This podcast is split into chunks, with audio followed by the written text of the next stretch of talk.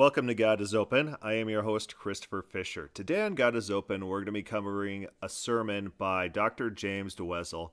And this is an interesting guy. I bought one of his books, and he is really interested in the very meticulous details of metaphysics. And so he's not like your normal Calvinist, he's not like your normal Arminian who, who uses words like knowledge and then they kind of, you know, use use alternative definitions and the audience doesn't quite know what they actually mean when they're using that those words. But this guy this guy cares. This guy's very academic in his treatment of god's attributes. And that's what i like about him. He on the his face value he's being honest he's being straightforward he defines what he means he explains it in detail and he's a negative theologian don't get me wrong. It, it's just it, it's pure platonism which he talks about but he cares about it enough to explain it accurately. And I like the guy. He, he's very charismatic. You you watch his videos on YouTube, and he seems like a genuine guy. And I suspect, I suspect, if I ever had him as a guest on this podcast, we'd have a very amiable conversation. Would probably talk about what exactly it means, uh, God's omniscience, and he would be straightforward and say exactly the things that I've been saying about how they take God's knowledge. You know, people might think I'm just making it up or whatever. Oh, they don't think God's knowledge is pure actuality, identical to his self being. Well, yeah, that's what they believe. And this guy, he, he actually points it out. This is the guy also quoted on immutability. Remember that Calvinist podcast that, uh, what, what was it? It was, uh, it was something uh, where the guy, he said that, oh, open theists say that, uh, you know, that Calvinists don't think God actually has emotions. And this guy's a Calvinist, this uh, James Dolezal, and in his podcast, he, or in one of his uh, interviews about God's immutability, he's like, "Yeah, God doesn't actually have actual emotions." And so it's funny. So you got the, these lightweight Calvinists who don't know what the heck they're talking about. They they don't understand their own metaphysics. And then you got uh, people like James Dolezal. So I like him. Um, I think I think he's a worthwhile to quote and to listen to, and he's a pretty good authority on the subject of metaphysics. But but with that being st- stated, it's not biblical theology, and we'll kind of see how he uses the Bible and he uses it in a not very it's kind of a forced manner and that's what that's what you'd expect people coming to the Bible with their negative theology. And of course, by negative theology, we mean theology that distances God from creation, that God cannot be related to creation. It's negative theology. God is only spoken about in abstracts because he's incomprehensible and infinite. And you'll kind of hear some of these themes in this sermon. We're not going to be able to cover all the sermon today but uh, we'll go as far as we can and just see what he says and how he says it. We've been touching on in Sunday school, uh, and this morning, uh, the last couple of times we've talked about God's uh, eternity and his omnipresence. Uh, today, I want us to consider the doctrine of God's omniscience. Uh, I'll take just as a, as a text for a point of departure Psalm 147 5, where we read these words.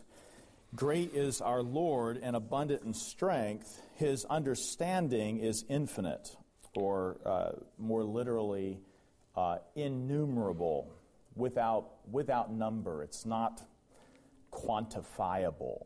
Um, so when we say that God is omniscient, we don't mean that there's this vast sum of knowledge that God has. All right, so let's talk real quick about his proof text. And he's talking about God's understanding is infinite. And in, in the ancient world, gods had to have various attributes in order to function. Knowledge was one of those attributes.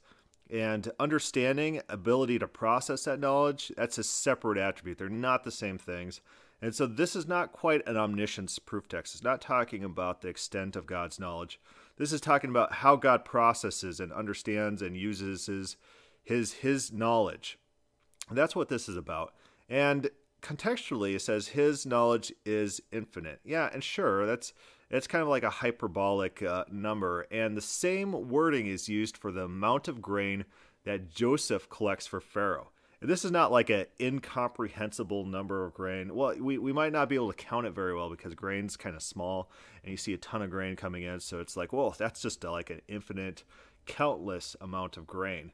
But you, you can't jump, you can't just assume the metaphysics onto this infinite understanding. You can't assume perfect perfection, pure actuality that is in no way related, size, shape, or form to man, how man understands stuff you just don't get that from the verse. You don't get that from the context. And it very well could be used in the same hyperbolic sense that that Joseph collects the grain. And remember, people interact with God in the Bible. And often the outcome is favorable towards man. And, you know, God says, okay, you got a good point. So, so what are, what are we talking about here? Does this verse mean quite how he uses it. And and he'll go on. He's just adding this as an intro, trying to pique people's interest, and it's his assumptions on this verse are very forced. Uh, what we mean is that God's knowledge is not the kind of thing that is susceptible to enumeration. Okay, so, so NASB renders it sort of idiomatically, his understanding is infinite, which I think is actually getting at the sense of it, which is to say, it's an un, it's, there's an unboundedness in his knowing. Um, confession chapter. So that wasn't a textual analysis. That was James Dolezal saying, This is what God should be like, and here's a verse, and here's how I think this verse should best be read to conform with my image of what God should be like. It's not it's not a context driven interpretation, and he might he might even admit that if we had him on and talked to him about about how he gets his theology from these verses, he might admit it's not contextual; it has to be assumed onto the text. But but see how he uses omniscience. Omniscience isn't just a sum total of knowledge. It's not like I have all these facts in my head and uh, man has facts in their head, but it's just not the same number of facts that God has in his head. So James Dolezal says it's not that type of knowledge. You're not comparing that type of knowledge to God's knowledge. God's knowledge is not innumerable. God's knowledge is infinite. God's knowledge is is identical to his being, and it's this it's this wholly other uh, type of knowledge. It's it's not it's not comparable with how we know stuff. Two, uh, both paragraph one and paragraph two have something to say about God's knowledge. Uh, this is page 671 in the back of the hymnal if you want to see what I'm looking at. Um, let me read uh, the first half of, of chapter or of section one, and then I'll read uh, at least section two up to the point on knowledge. The Lord our God is but one only living and true God, whose subsistence is in and of himself infinite in being and perfection. Um, let's just let that kind of frame what we're going to say. We're going to say some things about different attributes, but infinite in being and perfection, whatever it is for God to have these attributes, it's not in the manner that finite things have them. Uh, he goes on, whose essence cannot be, the confession, whose essence cannot be comprehended by any but himself. So we begin, if I can say, this is the first statement about God's knowledge. Uh, in Confession chapter 2, and it's a statement about his self knowledge, a statement about his own comp- self comprehension. Uh, when we talked about incomprehensibility some time back, we made the point that when we say incomprehensibility, we don't mean in an absolute sense, we mean incomprehensible to the creature. Incomprehensible to all who are not God, but comprehensible to himself, of course. God's knowledge uh, is as deep in God as God's being. We'll, we'll talk about that a little bit later. So what he's quoting here is it looks like uh, the 1689 Baptist Confession, chapter two, and that's where he's getting all this stuff. So this this is not like an early Christian document from the first century. It's it's these these confessions that were made up by men uh, well after the time of Jesus about concerns that aren't at, at all biblical and uh, just completely foreign to the Bible. It's it's interesting. He treats it as authoritative and yeah, I understand. It fits the theology he likes, and he likes how his metaphysics it works together, and he's created a system in his mind that works. And you know, I could understand his attachment to that, and I don't fault him for that. Just just his misuse of verses to to proof text his theology. That's that's where I would be taking issue. Um, so we first begin with God's knowledge of self comprehension. Uh, infinite knowledge knows infinite being. Uh, it goes on, a most pure spirit, invisible, without body, parts, or passions, who only hath immortality, dwelling in the light, into, uh, uh which no man can approach unto who is immu- immutable, immense, eternal, incomprehensible, almighty, every way infinite. Uh, infinity and incomprehensibility just keep sort of poking their heads up, you know, as you go through the confession, again, reminding you, uh, so you don't, you never get too far away from that. Most holy, and then this statement with regard to his knowledge, most wise, most free, most absolute. Then it goes on to talk about the counsel of his will. Down to section two, God having all life, glory, goodness, blessedness in and of himself, is alone in and unto himself all sufficient, not standing in need of any creature he hath made, nor deriving any glory from them, but only manifesting his glory in, by, unto, and upon them. Yeah, does that sound biblical? It doesn't sound biblical to me. In the Psalms, people bargain with God. They say, If you save me alive, I will glorify you right? God gets things from people.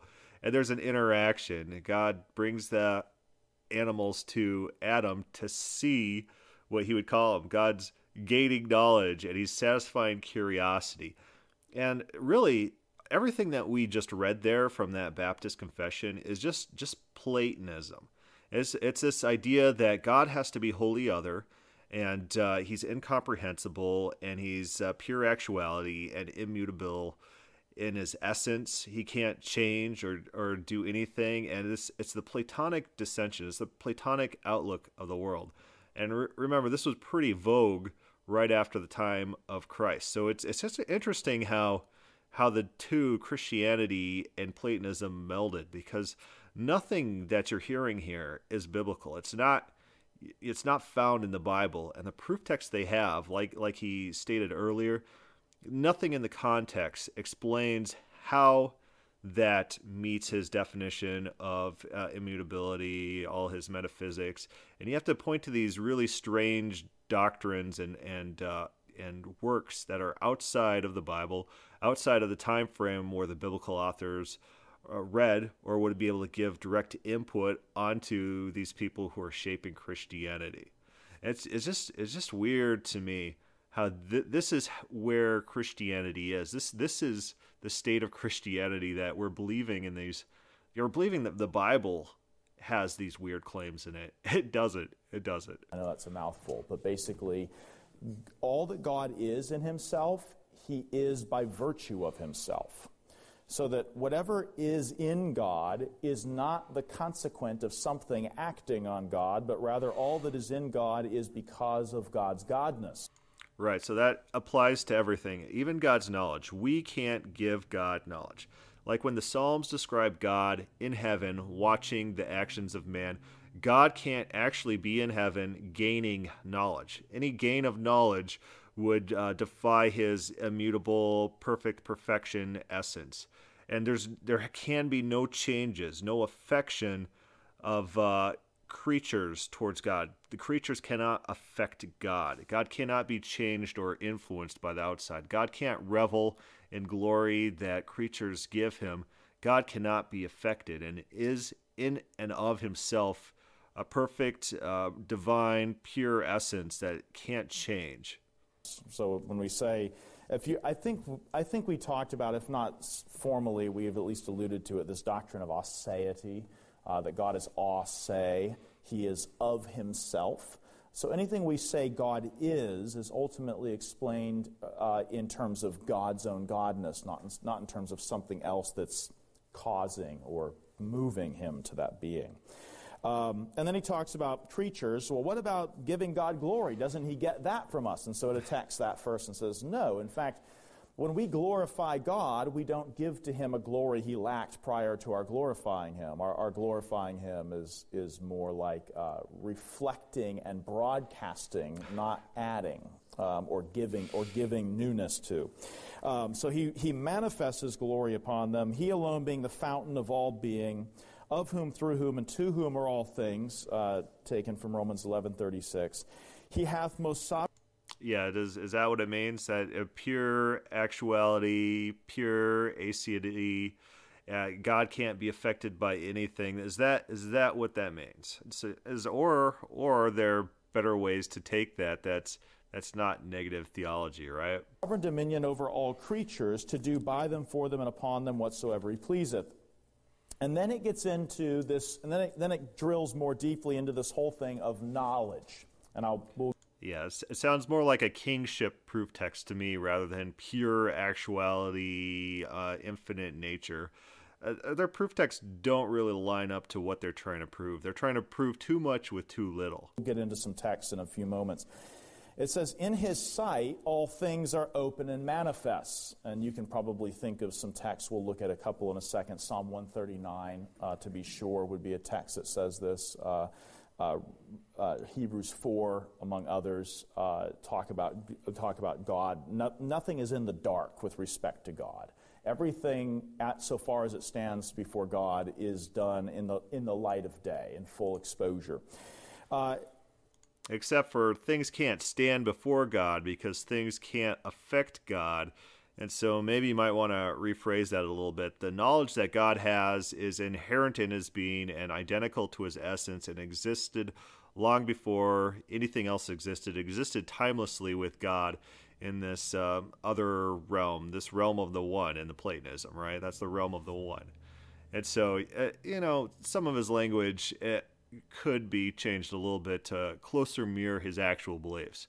Nothing stands before God. Nothing's open before God. The the knowledge is can't affect God. So you can't stand open before God, can you? Because that would be a relationship to God, and we can't do that. We can't put a relationship with God. Then the confession does something interesting, and it says a few, um, perhaps challenging things about God's knowledge. It, it gets into this question of not just what God knows. When we talk about omniscience, we often, everyone who affirms omniscience is willing to ascribe some kind of indescribable scope to God's knowledge. But the confession, the next statement that it makes, is not so much talking about scope in terms of how much God knows, it makes a statement about how God knows um, the way in which he knows. So that's very, very important, very important. And we try to stress that on this podcast because often in the Bible, not only will it talk about what God knows, but also talk about how he knows it. And so let's let's see what he says here. And he's going to get to the core of the issue, an issue that I have with a lot of Calvinists. They don't they don't think about the attributes that they ascribe to God. They don't think about the mechanics of how it works, and they don't and they they want their cake and to eat it too. The interest here in this next phrase is not so much with the breadth of his knowledge, so to speak, but with the manner of his knowing. Um, and so it says, his knowledge is infinite, infallible, and independent upon the creature. It's a little strange, this independent upon the creature. So he knows the creature, but he doesn't depend upon the creature for his knowing. Okay? That just isn't said. We can't say that about anyone else. Um, so the manner of his knowing is independent. It's like the manner of his being. It's se. Um, infinite, in, infallible, independent upon the creature, so as nothing is to him contingent or uncertain, because there's nothing that lies, as it were, in the shadowy periphery of God's knowledge. There's not that unaccounted for thing. Uh, and part of the reason for this is because God isn't actually getting his knowledge of creatures from creatures. Um, now, this is going to. See, yeah, check that out. That's exactly what I've been saying. I, let me just throw this out there in case it's already popped in your head. This is going to challenge us somewhat with the way in which we have to handle ordina- the ordinary talk of the Bible when it talks about God as perceiving, hearing, discovering, finding out. Uh, remembering, uh, saying things like, now I know.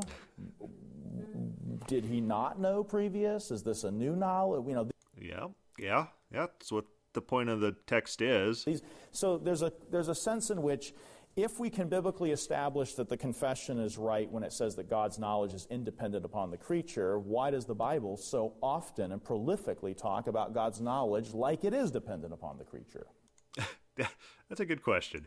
Right? Um, I think we. I think this is the, I think the, the confession gives us a lot to work on uh, in terms of how we're going to interpret and handle Scripture. And is this, is this anthropomorphic talk? And if it's anthropomorphic, is it, is it not telling us and revealing to us something true about God and His knowledge, even if under a form or a mode of, of learning that isn't proper to Him, that kind of thing? Um, we'll, we'll drill. I, I don't promise to answer all yeah, you see why I like this guy? I like this guy. Questions on that, but at least just to explore how we might handle a few of those. Um, good, and then it goes back to his counsel and his works, uh, so we'll, we'll leave it with that. So we talk about both that God is all wise, God's first and primary act of knowledge is an act of self knowledge, comprehending his own self, uh, and then knowing everything else uh, infinitely, infallibly, independently of those things. Uh, what is that kind of knowledge? We'll, we'll get into a bit of that. All right, so just letting that kind of get a few categories uh, floating around before we put them in place. Wilhelmus of Brakel says this in his very brief definition of the knowledge of God. And if you know these Sunday school classes, I'm often referring to Wilhelmus of Brakel, and I'm not, I'm not saying you must, but the only book you must read is the Bible. But uh, if you want to, if you want to do, uh, I, that would be so funny if this guy only had the Bible his entire life. Nothing that he's taught today would be like on his mind. He he wouldn't have any of these ideas. it's all extra biblical philosophy that he's bringing to the text that you can nowhere assume out of the text of the Bible. Maybe you could. There's a lot of weird cults going around claiming strange things in the Bible, but you know, normal reading comprehension would show uh, nothing what he's talking about is described in the Bible. Do something useful in terms of your reading. It's, it's kind of ambitious and it's big, but any time spent in Wilhelmus of Brakel's uh, volumes, The Christian's Reasonable Service, is time well spent. He's, he's very careful and precise. He says, The knowledge of God neither has its origin in the creature, nor does it flow from the creature to God Rather, it flows from God Himself to the creature. Uh, yeah, yeah, everything I've been saying. I, all every time I talk about omniscience, this is the type of omniscience that Calvinism requires. Knowledge that is inherent in God's essence and it can't flow from the creature to God, or else God would not be immutable. God would be his knowledge would be dependent. He'd be he would create relationships, and that challenges God's infinite nature. Uh, this is this is basically what our confession says when it says it's independent upon the creature. Um, if we were to define the doctrine of divine knowledge, and I'm, we can say omniscience, uh, and that's, that's a word that maybe we're more familiar with, but just, let's just call this the doctrine of divine knowledge. God's knowledge is that perfection by which God, in an entirely unique manner, uh, in, a, in a way of knowing that is for God alone, in an entirely unique manner, knows Himself and all things possible and actual in one simple and eternal act. I know that's a mouthful, but I try to get it all. Uh, on my paper, it's less than two full lines, so I felt like that was fair. Um, the perfection by which God, in an entirely unique manner, knows himself and all things possible and actual in one simple and eternal act. Um, I would love that if Calvinists started using that as their as their default definition of what they mean by omniscience because none of the proof texts talk to that. And, you know, that's every single little detail they add like that. They do this Motte and Bailey thing. If, if you're familiar with the Motte and Bailey argument, it's like you make these broad, absurd claims, and then when it's challenged, you retreat back to a more defensible claim. So they'll say God's knowledge is pure perfection and he can't be influenced by his creatures and gain knowledge from observation and stuff like that. And so then someone will say, well, the Bible doesn't have that. And they'll jump back to these proof texts and say, see, these proof texts show God's omniscience, that God knows all things. Well, that's not the claim that you were making. You're trying to defend a more defensible claim about the overall scope of God's knowledge, but your your real claims are a lot larger than that. So try to defend your larger claims. And a lot of people they they don't do that. I don't know if this guy does. I have this is my first time listening to this, so I'm listening to this with you. And so far it's pretty good. And this this guy, I, I would listen if if you're interested in this type of stuff. uh, negative theology, this this is your go-to guy for it. All his sermons, his books, uh, they're very detailed, and it's it's pretty mainstream understanding of metaphysics. And if Calvinists if they say that this guy's wrong, Calvinists don't understand their own theology. This this is this is the legit stuff here. Maybe just quickly say, I mean, that what we mean is then when we say when we speak of God's knowledge, we're not talking about an acquired kind of knowledge. We're not talking about learning. We're not talking about a syllogism that God thinks through. God doesn't work his way from major premise, premises through a series of minor premises to conclusions. Um, God doesn't get to the end of knowledge having begun without it. Um, okay. I always, always like to say, yes, we are to imitate God and to be like God. Uh, and then when I tell my students, um, God doesn't think through things. You know, they think, good, I'm off the hook.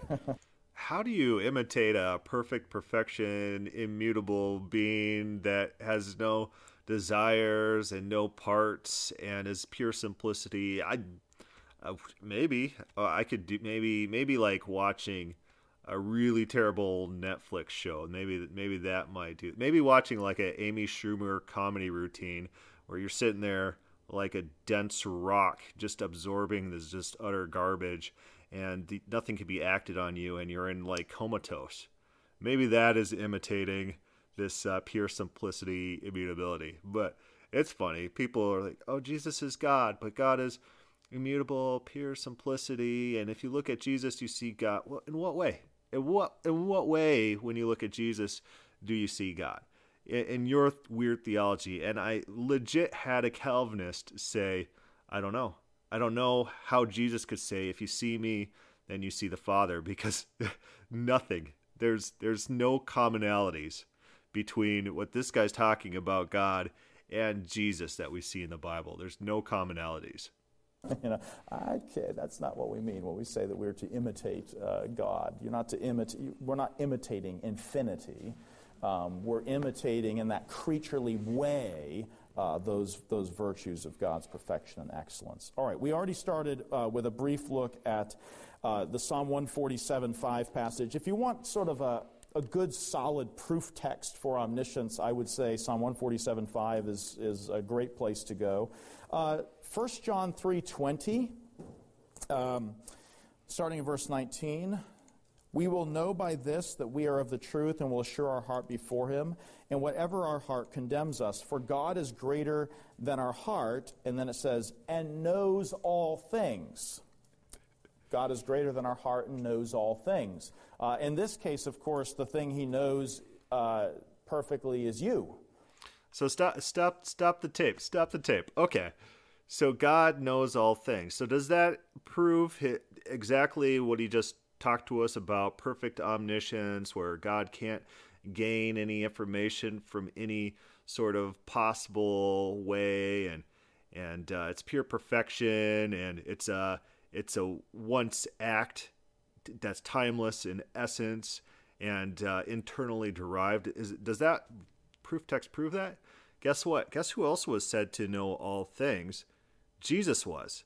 Even though Jesus didn't know the time and the day, uh, you know, Mark 13, was it Mark 13, 36, he doesn't know the time and the day of the return. What th- this language is, it's when it's used, it's we see plenty of examples of it being hyperbolic. King David is said to know all things. And so there's good precedence that this is it it doesn't mean perfect platonistic metaphysics. It doesn't mean Platonistic omniscience that's pure act and identical to God's essence. There's nothing in context that suggests that, and we have plenty of, of other other contexts that show that it's not used in that type of way. So, so my problem with what he's saying here is his proof texts are kind of contrived. There's nothing in the immediate context that supports his take on this. It, it, it's not a good proof text for what he's trying to prove. It would be a good proof text for the open theists, their their idea that God generally knows everything that happens on earth, and that and th- this general knowledge is used throughout the Bible. King David is said to know all things. The King of Tyre says to know all secrets of the heart. And you know, it, how do you distinguish? How how do you distinguish in First John what that what type of knowledge it's talking about, or are you just assuming it? And if you're assuming it, why are you using it as your proof text? The only conceivable reason is you're desperate for proof text, and this best fits what you're trying to force into the text. And it's pretty bad at that. So that, it just tells you that they don't have actual biblical support when their proof texts are this poor. Um, so that you know we tend to think that we know ourselves better than anyone else knows us. And there's a truth to that. You know proverbs says the heart of man is deep is is like deep waters and, and only a wise man can pull out what is deep in the heart of man. So he, he referenced psalms 139 earlier in this uh, sermon. And towards the end of it king david says try my heart and know if there's any evil in me and throughout the Bible, we have this con- consistent testing of hearts. God tests to see, and that's how He knows what's in the heart. It does this this verse in First John? It doesn't necessarily mean that He just has this inherent knowledge from all eternity of everyone's hearts. I, I don't think First John is contradicting King David in Psalms 139, how King David says that God knows the hearts through testing. I don't think that it's like that. I think First John is more likely to be drawing on this Old Testament concept that God tests the hearts to know the hearts. And, you know, even if we're denying ourselves, God knows the hearts because he's he's done these tests in order to know that. I think that's a more probable explanation of what's going on here than this uh, absolute Platonic a metaphysics that's not it's not described in these verses. So where do you get get off using this as your proof text? I, I don't I don't see where the context even even supports your ideas. Man, man can be an enigma to himself. Now you are you know more about yourself than the rest of us. You've got stuff in the basement, so to speak, um, that you know is there, and we don't. Okay. So let's talk about the Gulag archipelago. I've been reading this book, and this book is about this in Soviet Russia. They they murdered they murdered upwards of 60 million of their own people. That's a lot of people. And Jordan Peterson, he's a professor of philosophy, and he references this book often.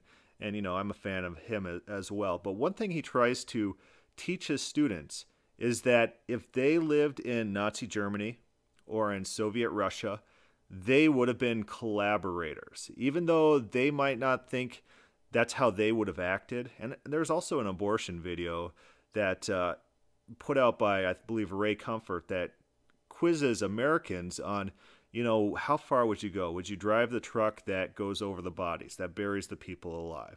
You know, it, it, it, it explores these things. But so sometimes people and they, they of course they don't know their the own depths of what they are capable of. But believe you me if you were in communist russia and uh, you know it's a it's a secret state society when everyone's informing on each other and no one's rising up and everyone's uh, hiding in their rooms and they're afraid of being condemned themselves and just millions of people are being drug out into the streets. They're shot. They're th- thrown in gulags. They're just eliminated. There's massive torture. Go go on YouTube and uh, Google the Gulag Archipelago, and there there's an audiobook of this book, and it's it's it's horrific, horrific. And one of the things the author tries to point out is that any one of us could have been those. Uh, t- torturers. Any one of us could have been those people interviewing. He talks about how the absolute power corrupts. He talks about how the system corrupts individuals. And we also talked earlier on this podcast, in a previous podcast, about The Censors, which was a fictional story, but it explored these same themes. And so, yeah, we might not know ourselves as well as other people know the capabilities of human beings, what human beings would do. And I, I am apt to say that most Americans don't understand human nature. They don't understand how reality works and they don't understand what they're truly capable of in in different circumstances. They would have been the Nazis. They would have been the Soviet informants, the Soviet torturers, the you know just in Pol Pot's regime in in Maoist China, they would have been murdering other people. It's it's human nature. So so what's he trying to say? James Do, uh, Dolezal, he's trying to say that we know our ourselves better than anyone else. I don't think so. I don't think so. I don't. I think your point's a little lost on me. Um, so there's a sense in which you have a kind of privileged access to the knowledge of yourself. Um, but there's still, a, and I'll talk about this in a few moments, but there's still a sense in which you are a great mystery even to yourself, an enigma to yourself. And this is, this is due to two things. Uh, it can be due, uh, maybe obviously, to sin which uh, tempts, which obscures our knowledge, which plunges us into a kind of darkness and a self unawareness um, that makes us tell ourselves lies about ourselves in order to excuse ourselves. All right, so he's picking up on that. I might have been a little too critical earlier on. Of course, this is my first time listening to this podcast with you. I might have been overly critical. He, he might he might be getting the point. I mean, so sin can obviously obscure and darken our self knowledge, um, but also finitude does this. Uh, even if there had, I know it's it's always dangerous to talk about if there had been no fall, uh, and theorize about what things would have what it would have been like, but. I'm going to do it anyway. Uh, if there had been no fall, you would still be a finite knower. You would still be one who would have to learn would have to learn and acquire knowledge of the amazing yet finite world that God created, even even the complexities of your own self. Adam, prior to the fall, did not have. I, I want to conjecture did not have a perfect knowledge even of like say anatomy and physiology. Um, are we to think that Adam before the fall knew what the appendix was for? I mean, we're only just now, like only in like the last 10 or 20 years actually getting some scientific theories that might be plausible on what the function of the appendix is in your you know, that thing that looks like a red hot chili pepper and sometimes gets inflamed and you got to get it out. Okay. Are we to think that prior to the fall, Adam had perfect self knowledge, therefore he understood the, the why and the wherefore of everything, you know, of everything, including his own body? Um, so there's a sense in which when we say that God knows, uh, you know, that we know our hearts, but that God is greater than our hearts and knows all things, even that thing to which you have most privileged access, your own. Not most privileged access, right? So I think people who are pretty fluent in history might have a better access to the depths of your heart than than you might. I'm just throwing out that that out there as a possibility. Self, even here, uh, God's knowledge, if I can say it this way, God's knowledge puts your knowledge in the shade. Um, his is all light. Yours is still that admixture of, of light and darkness. Yeah, so let's let's just assume everything he said is true. Does that prove eternal knowledge in one act from this divine simplicity from all eternity? It does nothing of the sort. It has nothing to do with future omniscience of all things.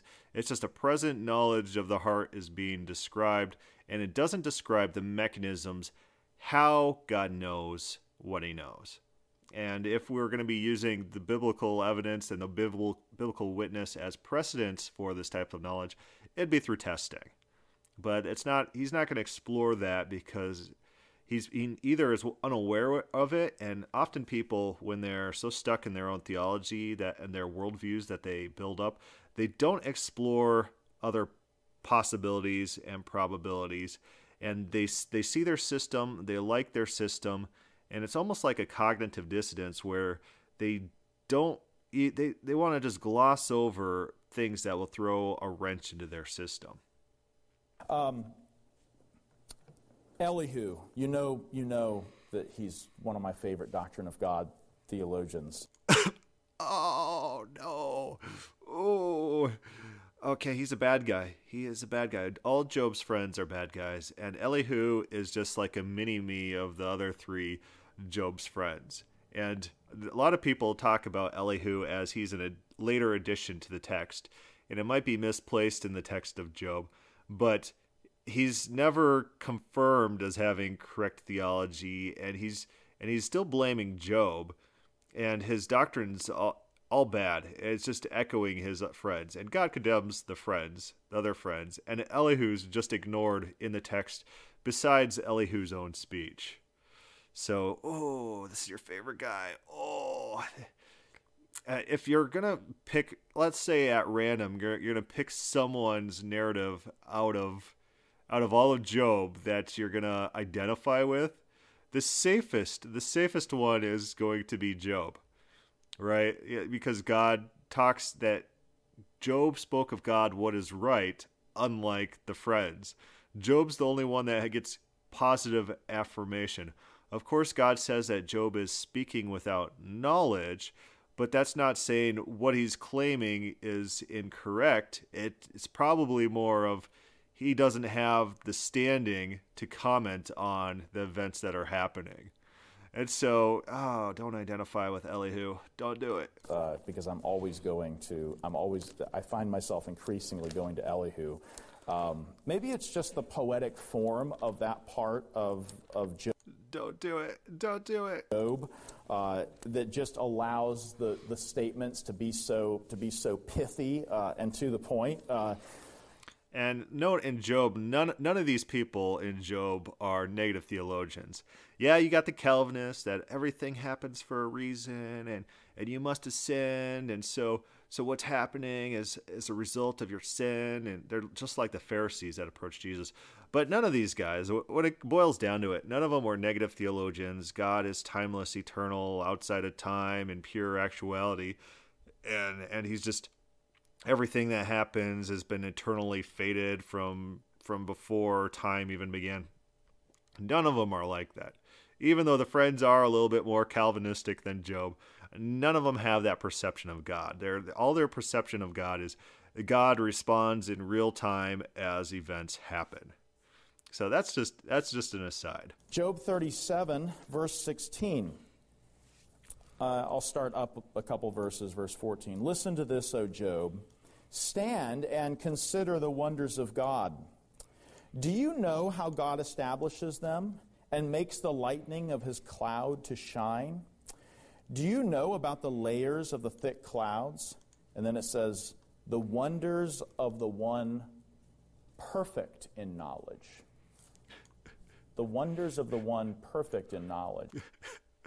what? What? Okay, perfect in knowledge. So here's a thing to do and if you don't have eSword, download it. And what eSword does is it gives you like a King James, and it gives you this uh, word searches. And so I'll throw a Hebrew word out there, and you could say, "Oh, perfect in knowledge." Let's let's see how this word is used in the Old Testament, and you'll click there. Oh, so Noah was a just man, perfect in his generations. Oh, Noah's perfect. So so uh, words words aren't consistently used where every everywhere they're used they have to mean a certain things. But but anywhere they are used the the way it's being used in that context is a possibility for the way it's being used somewhere else. So you see how that works? That that language is flexible in that words can be used in multiple ways in different contexts. So just assuming hard-headedly one definition of a word onto your context that it's it's a ridiculous way to do theology, to read the Bible, to read any literature really, because language doesn't work like that. And so, in the same way that Noah is perfect, God could be perfect in knowledge. That's one possibility of this text. So, so is he going to show from the context that this perfection of knowledge is uh, is this immutable, eternal, unchanging, can't be affected from outside? Or is he just going to see the word he likes and he says, perfect? I like that word perfect. That's that's a good work. It makes makes me feel good inside and and my theology is all about perfect being and and I got this conception in my head of what the perfect God looks like. And so I like that word and so I'll just expropriate, uh, re repurpose this verse for my theology, even though there's nothing in context that suggests my reading is even a possible reading. Is is the word used that way definitively in any context within the Bible for this metaphysical absolute anywhere? Anywhere? Oh, I don't think so. I don't think so. So they're inventing a new meaning that they can't point to any context in which the word's actually used that way. But real quick, we're we're getting probably towards the end of our podcast. We'll we'll hear his point out and see if he addresses my my textual criticism. My, my I'm I'm I'm criticizing his use of language and his use of biblical context and his disuse of the context. He's he's not considering how things possibly are actually being used.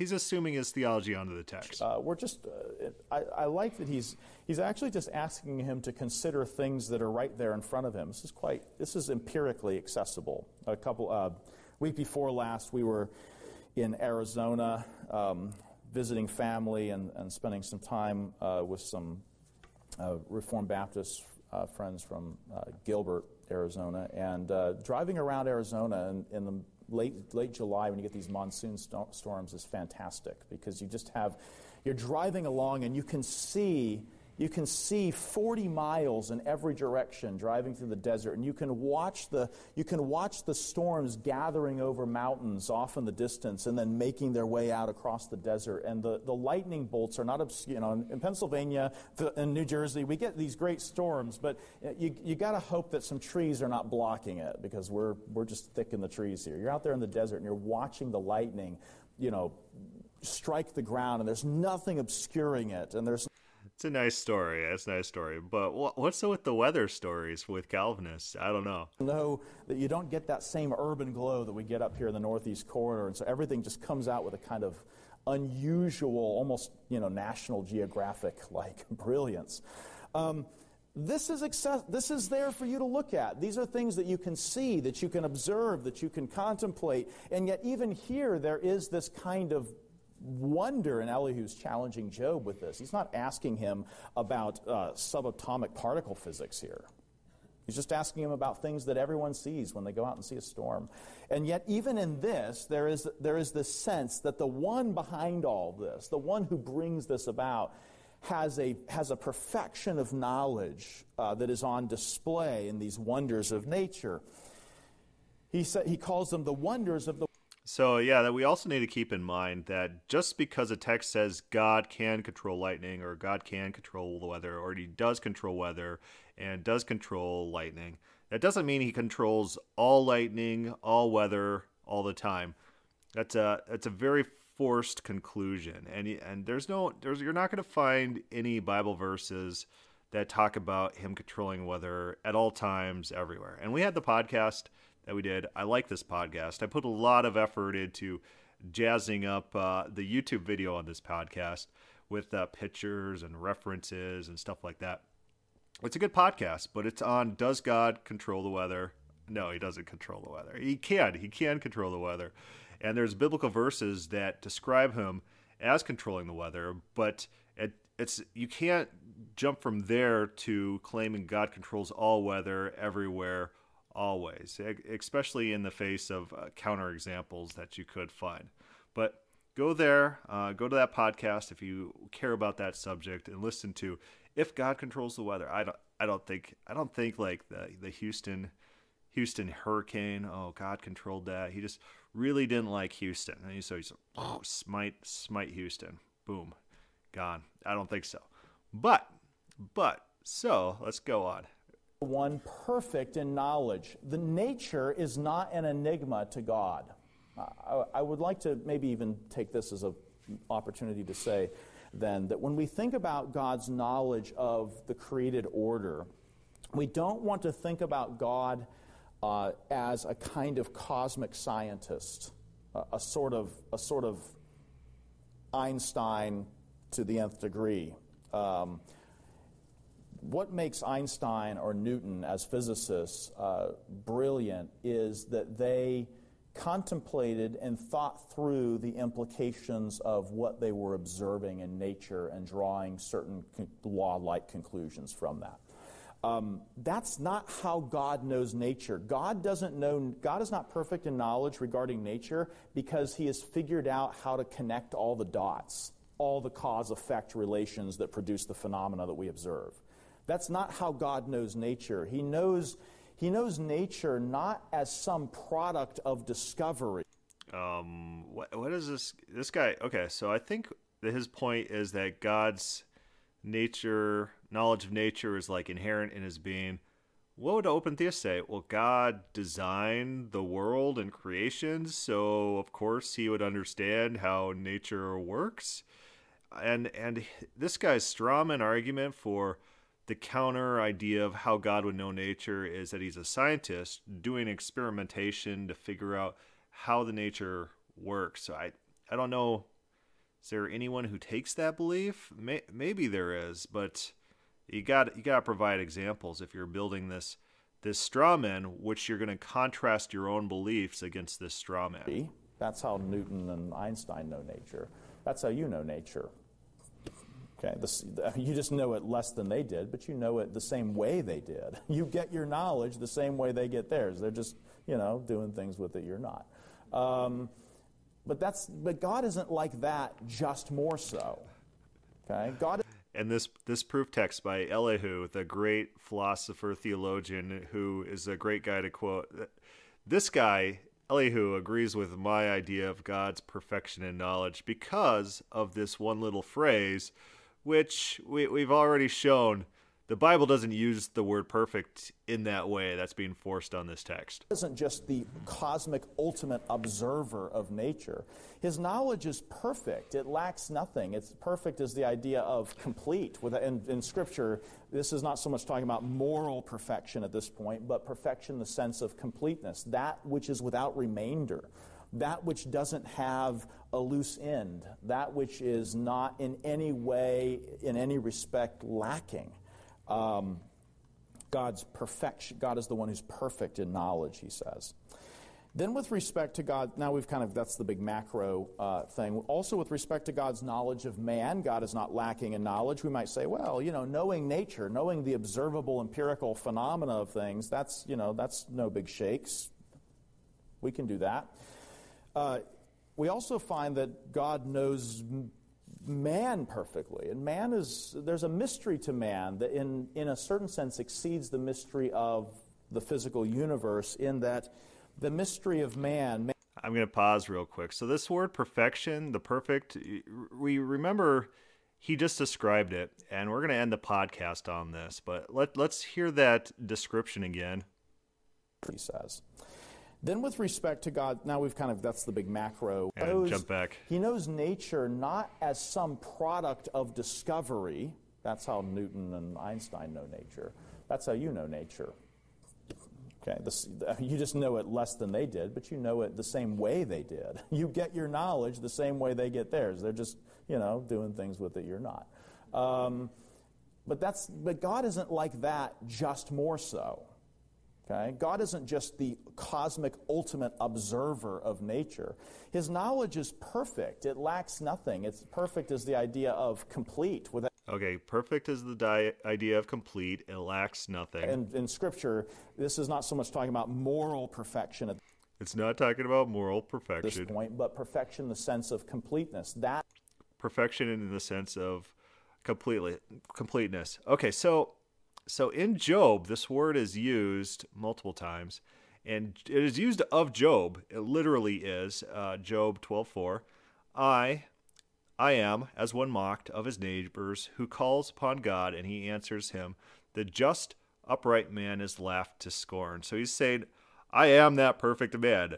And and Dolezal, he's saying this word means perfect, pure, perfection, and he's he's bringing in a lot of assumptions, a lot of assumptions that he doesn't get from the context. And it's just, he's desperate. He's desperate for a proof text. And it's, it's not this, it's not this phrase. This phrase has nothing to do with his theology. There's nothing in context that suggests that theology. And so it's, it's just interesting how he uses these proof texts. Which is without remainder, that which doesn't have a loose end. Uh, there's there's no remainder in Job's perfection. There's no loose end in Job's perfection. That which is not in any way, in any respect, lacking.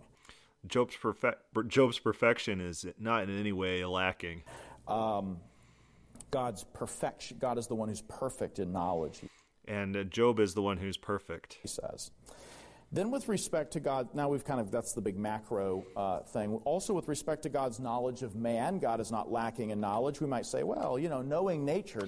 All right, we're going to have to cut off there. We're already at like like an hour. So it's like, oh.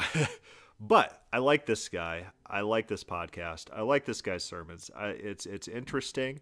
He's straightforward. He says what he means.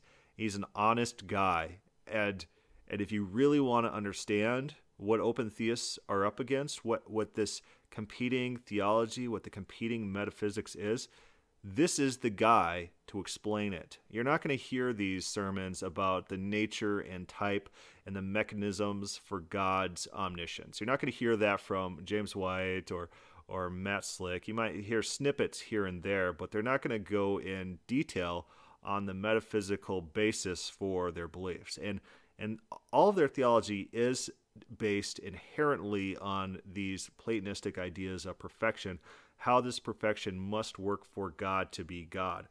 And then you see them, like uh, Dolezal does, just desperately grasping for proof text. They're they're they're desperate for the Bible to confirm what they've already decided in their own head, even though there's nothing in the context to support that, and all their assumptions on the words and phrases being used it, it's a double standard because those phrases and words are used about human beings throughout the Bible.